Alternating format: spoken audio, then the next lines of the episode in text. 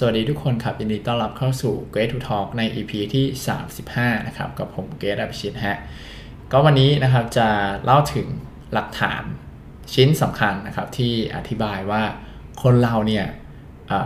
จะมีความสุขกับชีวิตที่สุดตอนอายุเท่าไหร่นะครับ ก็คือ คนเราเนี่ยจะมีความสุขมากน้อยแค่ไหนนะครับในแต่ละช่วงอายุ ก็มาจากหนังสือ How Happiness Works นะครับของอาจารย์นัทวุฒิเผ่าทวีนะครับในหนังสือเนี่ยเขาเล่าว่านะครับเมื่อไม่นานมานี้เนี่ยคุณแอนดรูออสวอลนะครับ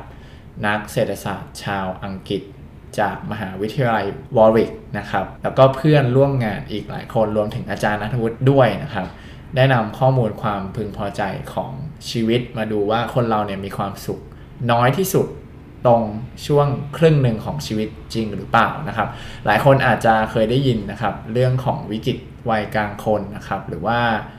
mid life crisis นั่นเองนะครับ ก็เป็นเหมือนกับข้อสงสัยนะครับ ที่ทำให้อาจารย์นัทวุฒิแล้วก็เพื่อนร่วมงานนะครับ ตั้งคำถามแล้วก็หาคำตอบกันนะครับ ผลปรากฏว่า อ่าเป็นจริงครับ โดยเฉลี่ยแล้วเนี่ยความพึงพอใจของชีวิตเนี่ยจะสูงอ่าในตอนที่เรายังเป็นวัยรุ่นนะครับ ก่อนที่จะลดหลั่นตามอายุที่เพิ่มขึ้น และก็ลดลงจนถึงจุดต่ำสุด ตอนเราอายุประมาณ 40 ต้นๆนนะครับ หลังจากนั้นเนี่ยความสุขก็จะค่อยๆ เพิ่มขึ้นนะครับ ตามอายุที่เพิ่มขึ้นไปนะครับ แถมความสุขตอนที่ เราอายุ 70เนี่ยยังสูงกว่าตอนที่เราเป็นวัยรุ่นเสียอีกนะฮะก็คือมันเป็นในลักษณะของรูปยิ้มนะครับ เป็นรูปยิ้มเป็นชามหงายนะครับ ก็คือวัยรุ่นเนี่ยสูงแล้วก็ค่อยๆลงมาครับแล้วก็ค่อยๆขึ้นนะครับหลังจากผ่านช่วงอายุประมาณ 40 ต้นๆไปนั่นเองนะครับสามารถพบได้กับประชากรจากเกือบทุกประเทศทั่วโลกนะครับ เพียงแต่ว่าจุดความสุขต่ำสุดเนี่ย ไม่ได้อยู่จุดเดียวกันนะครับ ก็คือแต่ละประเทศเนี่ยจะมีจุดความสุขต่ำสุดเนี่ยแตกต่างกันออกไปนะครับ อย่าง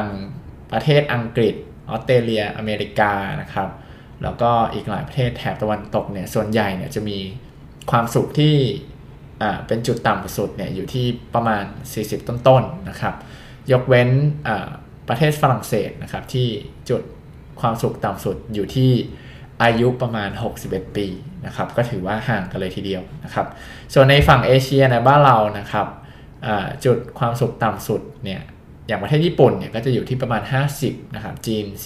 46 เกาหลีใต้และฟิลิปปินส์เนี่ยอยู่ที่ประมาณ 40 ปี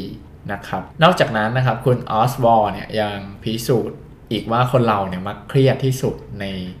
ช่วงวัยกลางคนนะครับแถมเปอร์เซ็นต์ที่คนเราจะ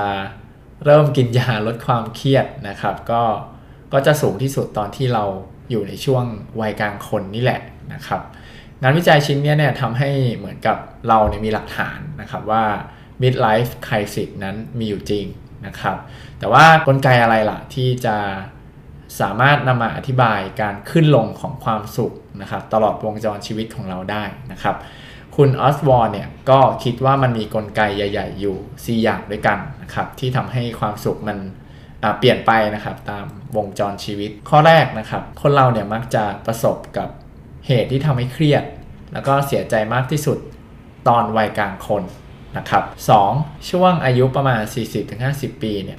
เรามักจะพบว่าสิ่งที่เคยคาดหวังไว้ เมื่อตอนเป็นวัยรุ่นเนี่ยกับสิ่งที่อยู่ในปัจจุบันเนี่ยช่างห่างไกลเหลือเกินนะครับ